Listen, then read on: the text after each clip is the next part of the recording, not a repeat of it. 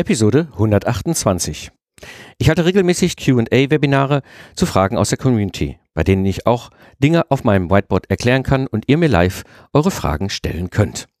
Und einer der Teilnehmer aus dem Webinar stellte mir die Frage, Mike, wie kann man eine sehr individuelle Dienstleistung standardisieren? Gibt es da eine Anleitung für sowas? Die Antwort hätte die Zeit echt gesprengt, aber das war die Idee, mal eine Episode mit einer Case Study zu machen.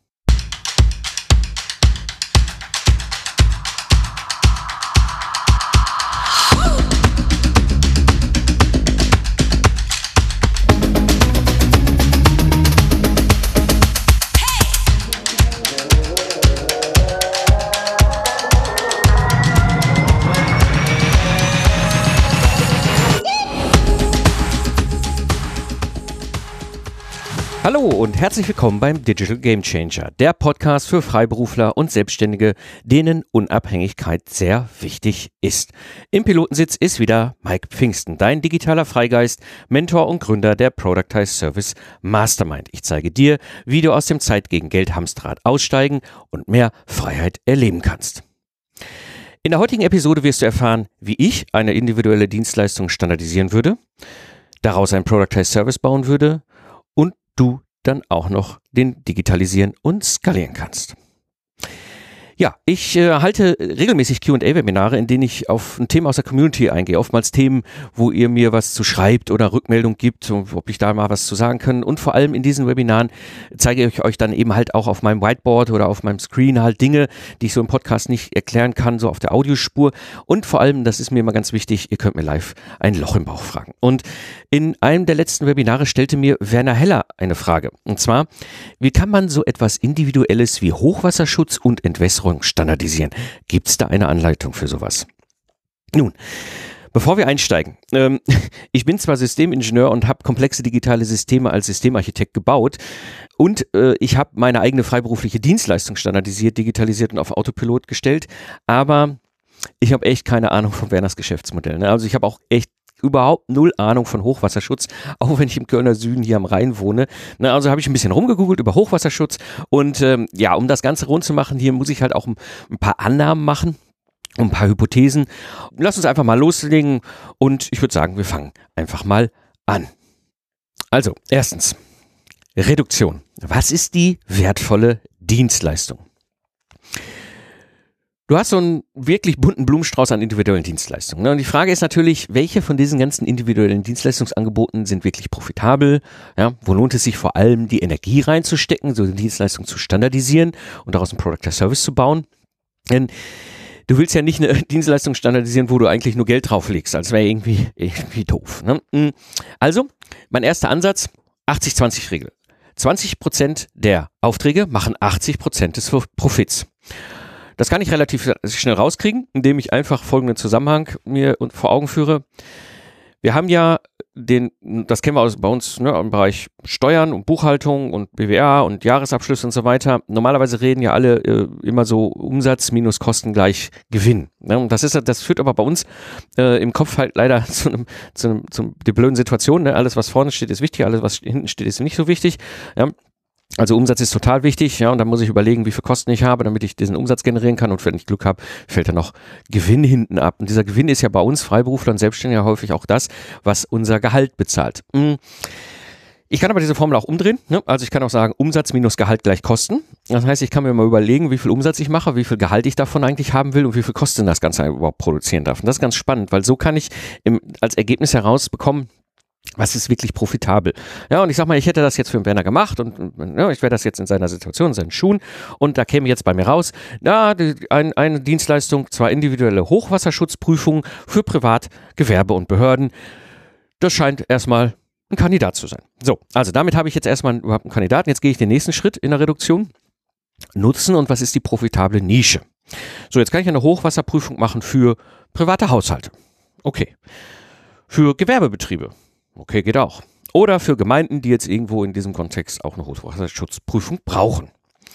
Ich kann aber auch natürlich sagen, ich mache Hochwasserschutzprüfungen für Neubauten oder für Altbauten oder für Umbauten oder einfach nur, ich überwache halt den Status quo. Und ich habe da so eine Checkliste, um das ein bisschen für mich klarer zu kriegen mit, der The mit dem Thema Nische. Und dieser Checkliste, der erste Punkt ist so das konstante Grundbedürfnis. Gucken wir uns das mal an bei Privat. Hm, ja, vielleicht gibt es ja ein konstantes Grundbedürfnis, aber ist das wirklich wichtig jetzt gerade bei Privat? Vielleicht ist gerade was anderes wichtig. So bei der Gemeinde, ja, kann ich eigentlich, habe ich eigentlich das Geld, öffentliche Mittel und so weiter, hm, ne? Aber wenn man jetzt mal mit der Frage, äh, gibt es ein konstantes Grundbedürfnis, mal dieses ganze Thema Gewerbe anguckt, ah, das könnte sein. Zum Beispiel ein mittelständisches Industriegewerbe mit Gefahrenstoffe. Ja? So, da gibt es also irgendwo so eine mittelständische Firma, die hat irgendwie produziert beispielsweise irgendwas und die handeln auch irgendwie Gefahrenstoffe. Die haben ein latentes Risiko. Ja, das heißt, es kann sein, dass Umweltschäden entstehen bei Hoch Hochwasser. Es kann sein, dass Maschinenschaden entstehen bei Hochwasser. Es kann sein, oder wird mit Sicherheit auch so sein, ja, wenn Hochwasser ist, dass dann möglicherweise das Risiko Produktionsausfall da steht. Ja, es kann also in Summe für das Unternehmen sehr schnell teuer und existenzbedrohend werden. Und dazu kommt auch noch was. Die Presse in dieser Situation ist nicht lustig. Ne? Ich habe damals als Troubleshooter im Projektmanagement mal eine Schulung beim WDR besucht. Da haben wir gelernt, wie es ist, wenn du morgens früh zur Arbeit aus dem Haus kommst und da steht ein Kamerateam und fragt dich einfach, was für eine grüne Suppe bei deiner Firma hinten in den Fluss fließt und da weißt du natürlich nichts von und guckst erstmal ganz doof und die halten halt dir das Mikrofon und die Kamera unter die Nase. Ja, und äh, super spannend. Ich habe da sehr viel äh, äh, gelernt, aber ganz ehrlich, sowas willst du ja eigentlich auch nicht erleben als Unternehmer, als Geschäftsführer. So, also da gibt es ein Grund, konstantes Grundbedürfnis bei diesem Beispiel im Gewerbe. Also, das ist die erste Checkliste. Okay, Haken dran, gibt ein konstantes Grundbedürfnis. Zweiter Punkt, dringendes Problem. Ja, ähm, es gibt dauernd Änderungen in der Gesetzgebung. Ja, irgendwer hat wieder irgendwas, äh, was sich ändert. Und dann gibt's natürlich konstant, äh, was als dringendes Problem mehr, mehr als auch rauskommt, äh, eben das ganze Thema Änderung durch Klimawandel. Ja, die Flüsse treten halt häufiger über die Ufer. Ja, und gerade sowas gibt's mit Sicherheit auch speziell in Ge Gebirgsregionen, ja, wo das dann auch mit den Tälern auch mal ganz schnell sehr sensibel werden kann. Hm. Okay, da gibt's also ein dringendes Problem, ja, weil es gibt bei Banken und bei bei, bei, bei, bei Investoren eine sogenannte Kreditausfallbewertung. Ja, das heißt, eine Bank oder ein Investor, also meistens sind es ja Banken, die die Unternehmen finanzieren, ja, die gucken sich natürlich an, wie hoch ist die Ausfallwahrscheinlichkeit für den Kredit. Und da wird der Kredit entweder teurer oder eben kriegst du überhaupt gar kein Geld mehr. Ja? Ähm, das gleiche natürlich auch bei Versicherungen. Ja, das heißt, die haben, die meisten Unternehmen haben ja dann Unternehmensversicherungen zu verschiedenen Sachen. Ja, und da gibt's ja eine jährliche Premiumermittlung und da brauchst du halt auch irgendwie regelmäßig den Nachweis, weil sonst ziehen sie dir einfach die Daumenschrauben an, sprich, die erhöhen jetzt ihre Prämien oder möglicherweise sagen, das versichern wir nicht mehr. Also es gibt ein dringendes Problem. Super, Haken dran. Ja. Jetzt ist die nächste spannende Frage, gibt's auch ein nachgelagertes Problem? Mm, das heißt, wenn ich jetzt das erste Problem gelöst habe, das dringende Problem, was kommt dann als nächstes möglicherweise? Also, Aktualisierung im Hochwasserschutz. Ja, es gibt Änderungen bei der Technologie, es gibt Änderungen bei der Gesetzgebung zum Thema Hochwasserschutz, es gibt Änderungen der Überschwemmungsgebiete, ja, Klimawandel, ja, kann auch alles dann jetzt auf den Tisch kommen. Dann natürlich das Thema Finanzierung von Umbaumaßnahmen. Ich habe vielleicht einen Hochwasserschutz, aber jetzt merke ich so, okay, das ist vielleicht nicht mehr Stand der Technik. Jetzt muss ich das irgendwie äh, ändern äh, und, und muss da Maßnahmen einleiten. Die muss ich auch wieder finanzieren. Und was mit Sicherheit dazu kommt, ähm, Aktualisierung von Notfallplänen. Ne? Also es macht sehr viel Sinn, gerade als mittelständisches Unternehmen mit so Gefahrenstoffen, äh, so dass ich dann auch gucke, im Notfall halt Notfallpläne zu haben, die mit meiner Kommune auch abzustimmen oder der Feuerwehr, dass sie halt auch wissen, okay, was kann bei uns passieren, wenn sowas passiert. Ja, das heißt, ein, ein Upsell äh, ist irgendwie eine logische Konsequenz für meinen Service. Ja, das heißt, ich habe einmal die Hochwasserschutzprüfung an sich per se und wenn das erledigt ist, dann kann es natürlich sein, dass sowas einfach auch kontinuierlich äh, überprüft werden muss. Und so kannst du äh, halt deinem Kunden ein Upsell verkaufen. Ne? Und das heißt, du kannst dann beispielsweise, das nennen wir dann im Product as Service stacken, ja, oder wie Lego-Steine oben, oben drauf, ne, nächsten Service anbieten, oder du kannst halt Empfehlungen aussprechen. Ne? Dass du sagst, okay, jetzt haben sie das und das und das als nächsten Engpass, ja, da kann ich ihnen das und das und das empfehlen. Das sind irgendwie andere Firmen, mit denen ich zusammenarbeite. Also, ja, es gibt nachgelagerte Probleme in unserem Beispiel. Haken dran. Super. Jetzt kommt die vierte Frage. Sind Sie überhaupt bereit, Geld für die Problemlösung auszugeben? Jetzt gucke ich mir nochmal so an. Ne? Privat, naja, würde ich sagen, eher nicht. Erstmal ist das Risiko geringer. Ja, wir reden ja jetzt nicht über Millionen Schäden, die entstehen können, wenn so ein Einfamilienhaus äh, überflutet wird. Und meistens ist es auch so, Privatmenschen werden ja vor Gericht nicht als Vollkaufleute eingestuft. Das heißt, es gibt einen gewissen, einen gewissen Art und Weise, dass, dass nicht von, erstmal per se von ausgegangen wird, dass sie voll kaufmännisch äh, äh, für ihre Handlung verantwortlich sind. Das ist zum Beispiel bei Unternehmen und Selbstständigen anders. Na, also, na, bei Privat also eher, würde ich jetzt sagen, nehmen dir Geld für in der Hand. Ich denke mal eher nicht. Bei Behörden halte ich es auch für schwierig, nehmen die ja Geld in der Hand. Erstmal müssen sie Ausschreibungen machen. Ja, das ist ja, die können ja nichts so einfach so vergeben in der Regel. Bei gewissen Grenzen müssen sie Ausschreibungen machen. Ja, dann muss natürlich äh, das Wollen, das ist dann politisch. Will ich das überhaupt? Ja, äh, und habe ich überhaupt Geld eingeplant? Naja, sehe ich also halt bei, bei Behörden auch schwieriger. Beim Gewerbe äh, sehe ich die Bereitschaft, Geld auszugeben für eine Problemlösung. Ja, auf jeden Fall, ja, ja. Ne? Denn das finanzielle Risiko ist hoch. Ja, das kann ganz schnell teuer werden bei so einem Hochwasserfall. Das Image-Risiko ist hoch, ja, wenn ich jetzt plötzlich da irgendwie äh, als Lieferant stehe und kann nach meinem, meinem, meinem Kunden so, ja, wir sind dann jetzt mal so für sechs Monate geschlossen, weil da ist irgendwie ein Fluss in unser, in unser Firmengelände reingekommen, ja, äh, dann hast du einen Image-Schaden bei deinen Kunden, ja, dann ist Presserisiko ist hoch, ja, das heißt, das ist natürlich gerade dann vielleicht in der lokalen oder regionalen Presse ein echtes Thema. Ja, und dann hast du sagst ich eigentlich suche ich Mitarbeiter, aber jetzt steht da in der Presse, dass wir grüne Suppe in den Fluss aus Versehen einleiten. Ja, wer will da schon arbeiten? Und natürlich das ganze Thema Social Media Risiko, äh, Social Media Risiko ist eben auch hoch. Ja, du kannst es nicht kontrollieren, was Leute möglicherweise dann darüber in den sozialen Medien kommunizieren. Also die Bereitschaft, Geld für eine Problemlösung auszugeben, sehe ich beim Gewerbe eher ja. Sprich, wir haben da was, Haken dran. So, und jetzt kommt die fünfte Frage in meiner Checkliste. Haben die Kreditkarte in der Hand? Ja? Äh, bei Privat würde ich sagen, ja klar, ja, das ist das Häuslereigentümer hat natürlich ne, seine Anführungsstrichen Kreditkarte in der Hand, kann also selber entscheiden, was es Geld ausgibt. Aber sie haben kein Geld. Hm, schwierig. Ja, äh, bei Behörden eher nicht, ja. Der, der die Kreditkarte in der Hand hat und derjenige, der die, den Auftrag erteilt, weil er einen Bedarf hat, sind wahrscheinlich mindestens mal zwei unterschiedliche Personen, wahrscheinlich noch mehr. Also haben sie es nicht. Bei den Unternehmen, bei den äh, Gewerben sehe ich das schon, weil das ist dann der Geschäftsführer von einem Industrieunternehmen, meistens ja sogar Eigentümergeschäftsführer, der hat selbstverständlich die Kreditkarte in Hand. Super. Ja? Das heißt, wenn ich mir jetzt mit der Checkliste das alles angeguckt habe, wäre mein Kandidat für ein Productized Service die jährliche Hochwasserschutzprüfung für Industriegewerbe mit Gefahrenstoffen in Flusstälern von Gebirgen. Spannende Nische. Ich glaube, da kann man was draus machen. Jetzt kommt das nächste. Fokussierung. Ich bin ein totaler Fan von dem, von dem Dreisatz eine Person, ein Problem, eine Lösung. Also, wer ist die eine Person? Geschäftsführer, KMU, Mittelstandsbetrieb, Industrie, so, Familienbetrieb. Super, da haben wir schon mal eine erste Definition der Person. Ja, dann muss es natürlich noch ein Industriegewerbe sein mit Gefahrenstoffen und am besten liegt es irgendwie in einem Flusstal von einem Gebirge. So, damit hätten wir die Person mal definiert. Was ist das Problem, was diese Person hat? Wenn es knallt, wird es richtig teuer und unangenehm. Und sie braucht Nachweis. Ja? So, was weißt du, was ist die Lösung für ihr Problem? Ja, so eine jährliche Hochwasserschutzprüfung für KMU Industriegewerbe mit Gefahrenstoffen und eben genau unser Kandidat für einen Productized Service. So, damit haben wir das Thema Fokussierung, eine Person, ein Problem, eine Lösung. Und jetzt gehe ich rein, systematisieren. Jetzt baue ich den Productized Service. Also, jetzt überlege ich mir erstmal, wie könnte denn mein Dienstleistungsprozess aussehen? Sprich, ich habe jetzt diesen Auftrag für eine hoch, jährliche Hochwasserschutzprüfung. Hm, dann mache ich erstmal das Onboarding. Ja, das heißt, ich habe erstmal eine Phase Onboarding. Ja, die kann ich oftmals dann auch skalierbar und automatisierbar hinterher übers Netz abwickeln. Also beispielsweise Checklisten, Autovideos. Ja, ich verschicke ich den Kram im Vorfeld an meinen Kundenkontakt, mache vielleicht im Vorfeld noch eine Websession mit dem Kunden, um das Onboarding sicherzustellen. Ich schätze mal den Aufwand vielleicht einen halben Tag, alles zusammenstellen, hinschicken, nochmal eine Frage oder zwei beantworten. So, dann ist das, das Thema Onboarding durch. Jetzt komme ich in die nächste Phase, die eigentliche Aufnahme. Sprich, jetzt muss ich, sehr wahrscheinlich, wie gesagt, bin ja kein Hochwasserschutzexperte, ich nehme das mal jetzt einfach hier so an. Ja, ich muss eine Vorortbegehung machen. Ich muss da hinfahren, ja, muss dann halt, ne, nehme mir meine Checklisten, gehe da durch, durch den Betrieb, gucke mir die Sachen an, gucke, was sie haben, gucke mir die Gefährdungsstufen an, so und mache also quasi eine Analyse, eine Aufnahme der, der Ist-Situation. Ja.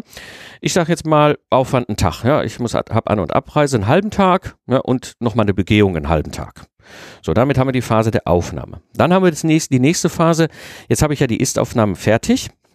Jetzt muss ich das bewerten. Also ich sitze in meinem Büro mit den Vorlagen, mit den Checklisten, gucke mir die ganzen Sachen an, die ich da aufgenommen habe und erstelle daraus eben halt das, das Protokoll oder der Bericht oder, oder was auch immer dann am Ende sowas dann äh, bei so einer Prüfung herausbringt. Ja, und ich sag mal, dafür nehme ich jetzt mal an, einen halben Tag Aufwand. Ja, also da ich ja das alles standardisiert habe und die Checklisten habe und die Vorlagen alles habe, muss ich ja im Grunde nur meine Ergebnisse, meine Erkenntnisse da reinfüllen, vielleicht die Empfehlungen noch und so weiter. So, und dann habe ich dann ein schönes, fertiges Dokument. So. Und damit kommen wir dann in die vierte Phase, Übergabe. Ja, das heißt, jetzt baue ich ihm das fertige Übergabepaket und stelle es ihm bereit. Ja, das kann halt sein einmal das, das Protokoll, äh, Begehungsprotokoll plus äh, Bericht plus Empfehlung plus was auch immer noch. Ja, pack das in so einen Karton, mach eine Schleife drum, stell's irgendwo ins, ne, ich sag jetzt mal so ein bisschen flapsig in die Dropbox. Ja, macht man mit solchen Sachen nicht, weiß ich, ne, aber ich mal jetzt zur Vereinfachung. So, und dann mache ich mit ihm irgendwie eine Web-Session oder mit ihr und sage, okay, das ist das Ergebnis, ne, das machen, gehe ich mal mit Ihnen einmal kurz durch. Hier sehen Sie nochmal das Protokoll, hier sehen Sie nochmal den Bericht, hier sehen Sie meine Empfehlung, ja, und das und das äh, äh, habe ich das dem und dem Grund empfohlen, ja, und haben Sie dazu Fragen. Ja, und möglicherweise auch schon an der Stelle eben das schon mal in die richtige Richtung leiten, wenn es da möglicherweise ein Upsell gibt. So, da sehe ich jetzt mal auch für dieses ganze Thema Übergabe, also Paket bauen und Websession machen, vielleicht in Summe einen halben Tag Aufwand. So, damit habe ich meinen Dienstleistungsprozess. Wenn ich das habe, weiß ich, wie ich meinen Sales-Prozess stricken soll. Das heißt, ich habe jetzt, kann mir jetzt Gedanken machen, okay, äh, jetzt kommt ein Kunde und hat Bedarf. So, und dann stellt er eine Anfrage. Wie soll das ablaufen, wenn er mich anfragt? In welcher Reihenfolge, welche Schritte sollen da passieren? Was soll das Ergebnis sein? So, dann kommt zur Beauftragung. Sprich also, das wäre dann vielleicht in der, in der Sales-Phase eine, zweiten, zweite äh, äh, Teilphase, ja, wo ich dann sage, okay, er hat, ich schicke ihm das Angebot und dann schicke ich, kriege ich eine Bestellung, dann schicke ich irgendwie die erste Teilrechnung, was auch immer, das kommt, ist ja natürlich jetzt abhängig von euren Dienstleistungen. So kann ich mir aber den Sales-Prozess dann vorne dran stricken. So, und dann, wenn ich das habe, gehe ich hin und mache den After-Sales-Prozess. Sprich also, wenn wir jetzt unsere Dienstleistung abgeschlossen haben, wie mache ich einen sauberen Abschluss? Also wahrscheinlich Rechnung stellen, ja, empfehle immer Testimonials einholen und natürlich kann ich mir überlegen, wie kann ich jetzt hier Upsells einbauen? Ja, wann gehe ich auf den Kunden zu möglicherweise und sage, ach, guck mal, kann das sein, dass du jetzt das oder das Problem hast? Guck mal, da gibt's doch das oder das noch an Angeboten. So, damit habe ich meinen Productized Service gebaut. Und jetzt kommt auch ein ganz wichtiger Punkt, und zwar das Thema Spielregeln. Ich halte die Spielregeln für einen ganz wesentlichen Faktor beim Productized Service. Denn mit diesen Spielregeln kannst du im Vorfeld quasi mit dem Kunden klar machen, wie wir zusammen spielen. Und äh, das fällt mir natürlich bei diesem Beispiel mit dem Hochwasserschutz furchtbar schwer, weil ich null Ahnung davon habe. Also man nehme ich mal das Beispiel aus meinem Kontext mit den Lastenheften, also beim Lastenheft erstellen in zwei Wochen. Ja, da habe ich drei Spielregeln. Wer nicht da ist, stimmt zu. Keine Rückmeldung ist Zustimmung und die Uhr tickt. Ja. Und äh, damit weißt du einfach, besser Bescheid, was dir wichtig ist, wenn du diese Spielregeln aufstellst. So, und vom Aufwand, jetzt nicht dauern, ne? reiner Aufwand. Ja, alles in allem, wenn ich mir das zusammenrechne, was ich da eben so an Aufwand geschätzt habe, komme ich so bei drei Tagen raus. Das kann jetzt natürlich sein, dass das sich über einen gewissen Zeitraum verteilt, aber in Summe sind es nur drei Tage Arbeit. Ne? So, damit haben wir den Productized Service gebaut. Und jetzt kommt natürlich im nächsten Punkt das Thema Skalieren. Da gibt es verschiedene Themen, die wir angehen können. Ich gehe jetzt mal nur auf das Thema Preis ein, weil ich auch immer wieder gefragt werde mit dem Preis. Ja, also da gibt es die Episode aus dem August 2014, dein Preis, wie du ein Angebot erstellst, das deinem Wert entspricht und die Episode 58 aus dem Februar 2015, wie finde ich den richtigen Preis für mein digitales Produkt. Hört euch da erstmal, hört euch das mal ruhig an. Ich kann euch das sehr empfehlen. Da muss ich das hier nicht um alles komplett wiederholen, weil das geht auch teilweise sehr tief in diesem, wie ich da vorgehe denn ich will mit euch hier in der Episode hin zu einer Beispielrechnung. So, ich mache jetzt mal ein paar Annahmen. Also sagen wir mal, die Zielkunden, die wir gerade definiert haben, haben einen Umsatz von 25 Millionen Euro pro Jahr.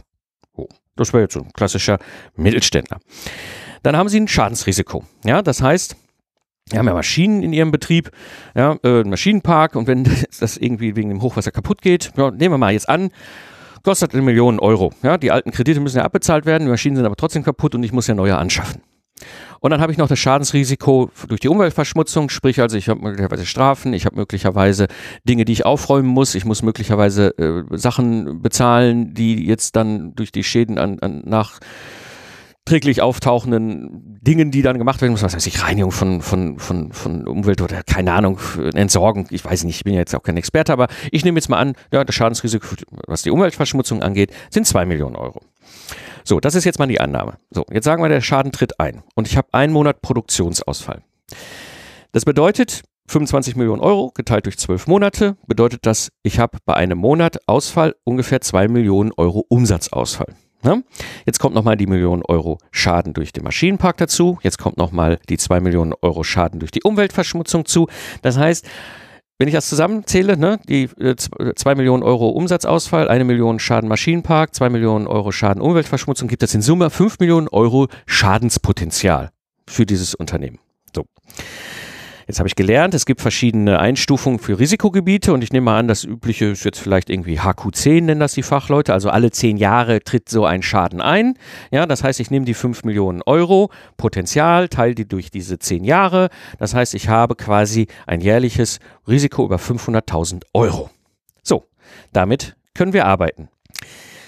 Jetzt stellt sich natürlich die Frage der Risikoreduktion. Es gibt ja verschiedene Möglichkeiten, die ich jetzt so angehen kann. Eine Möglichkeit wäre natürlich, du nix. Ja, gibt's auch, ist auch eine Möglichkeit, ist jetzt vielleicht nicht die schlauste. Ähm, das heißt, ich lege mir einfach das Geld irgendwo in der Schweiz auf ein Konto und bezahle dafür die Feuerwehr. Ja, das ist so in meinem, meinem Kontext äh, häufig bei meinen Kunden im Troubleshooting so der Fall gewesen. Sie haben sich keine Gedanken über das Risiko gemacht. Ja, und wenn es geknallt hat, müssen sie irgendwie den Troubleshooter von bezahlt. Ich weiß nicht, ob das die schlauste äh, Lösung ist. Nehmen wir mal noch ein paar andere Möglichkeiten, die es gibt. Ja, einmal, ich investiere natürlich in Hochwasser. Hochwasserschutzmaßnahmen, die die Firma und das Vermögen schützt. Ne, also wirklich bauliche Maßnahmen, die dafür sorgen, egal was passiert, wir sind safe. So. Oder ich kann natürlich auch hingehen, was auch mein Risiko reduziert, ist eben diese jährliche Hochwasserschutzprüfung, die mich als Geschäftsführer gleichzeitig auch noch schützt. Ja, das heißt, da kommt nicht nur Empfehlung raus, dass wir vielleicht noch updaten müssen, sondern im Zweifel kann ich jederzeit ne, vom Hohen Gericht sagen, so, einmal im Jahr, da war unser Experte da, der hat diese Prüfung gemacht, auf dieser Prüfung haben wir uns verhalten. Ne? So, das heißt, ähm, ich mache jetzt mal einen ganz einfachen Ansatz auch. Das müsste man im Detail, ist das immer dann wieder individuell, wie du das dann jetzt regelst, aber dann machen wir das hier mal einfacher ist. 80-20-Regel. 80 Prozent des Wertbeitrags kommen durch die Hochwasserschutzmaßnahmen, weil klar, die sind da, wenn es passiert, äh, halten die den Schaden ab. Ja, und 20 Prozent der Risikoreduktion kommt jetzt durch die jährliche Hochwasserschutzprüfung. Ja, weil du ja natürlich dann da hilfst, Updates zu fahren und so weiter und so weiter. Also 20 Prozent von 500.000 Euro Risiko bedeutet an dieser Stelle, deine Hochwasserschutzprüfung hat einen Wert von 100.000 Euro. So, das ist jetzt die einfache Wertbeitragrechnung. Und jetzt können wir natürlich, was ist denn jetzt dein Wertbeitrag? Also der Wert der Hochwasserschutzprüfung für, in Summe für das Unternehmen wissen wir jetzt der Wertbeitrag, den du jetzt bereitstellst. Auch da mache ich jetzt mal eine Abkürzung, ja, 80-20-Regel oder was ähnliches, kannst auch 70-30 oder was auch immer, ist egal. Ja, also 80 Prozent des Inhalts kommt vom Kunden, ja, der hat natürlich die Umgebung, der weiß, was er braucht und so weiter und so weiter. Ich bin aber als Experte, als quasi als äh, Methodiker unterwegs, das heißt 20 Prozent kommt von dir als Experten. So, und jetzt sagst du einfach, der Preis und der Wert meiner Dienstleistung, den ich beisteuere, sind 20 Prozent von 100.000 Euro, sind 20.000 Euro. Also ist der Preis für deine Dienstleistung 20.000 Euro. Genauso habe ich das für meine, Dienst, meine Lastneft-Dienstleistung gemacht. Also ich konnte genauso auch meinem Kunden immer runterrechnen, was ist ein Lastneft wert und was ist unsere Dienstleistung wert und was ist dann der Preis. Ja, genauso habe ich das auch gemeinsam mit meinen Mentees für ihre Dienstleistung ermittelt. Also es ist nicht das erste Mal, dass ich sowas mache, sondern äh, das Heranrauben, sage ich jetzt mal, du musst irgendwo einen Anpack finden und dann zu sagen, okay, wie komme ich denn da unten auf den Wert und was ist mein Wertbeitrag? Ja, das habe ich genauso mit meinen Mentees gemacht. Und das funktioniert total super, weil der Kunde kommt weg vom Stundensatz. Die Kunden, auch gerade bei meinem eigenen Service, die können immer total gut nachvollziehen, was mein Dienstleistung wert ist und warum ich dafür diesen Preis nehme. Super. So, damit habe ich das Thema der richtige Preis mal soweit für mich klar. Also, was ist jetzt das Ergebnis, was wir hier haben? Also aus Sicht des Kunden, der Kunde bekommt mehr Sicherheit. Er, behält, er erhält regelmäßig halt diesen Report für den Nachweis für die Bank und für die Versicherung. Das ist für ihn natürlich sehr, sehr nützlich. Ne? Und er kann vor allem frühzeitig gegensteuern, bevor der Schaden überhaupt eintritt. Was ist das Ergebnis aus deiner Sicht? Ja? Du hast einen Aufwand von drei Tagen und du bekommst dafür 20.000 Euro, weil das ist ja der Wertbeitrag. Also drei Tage Aufwand, 20.000 Euro. Nun, wie gesagt, ist alles nur ein Beispiel, ein Denkbeispiel. Ich habe gesagt, das jetzt einfach mal so auch mit ein paar Annahmen und Hypothesen hinterlegt, aber muss man eine ganz einfache Frage auf der Zunge zergehen lassen. Wie viele Aufträge brauchst du, um 100.000 Euro Jahresumsatz zu machen? Fünf. Ich denke, die kriegst du verkauft, oder?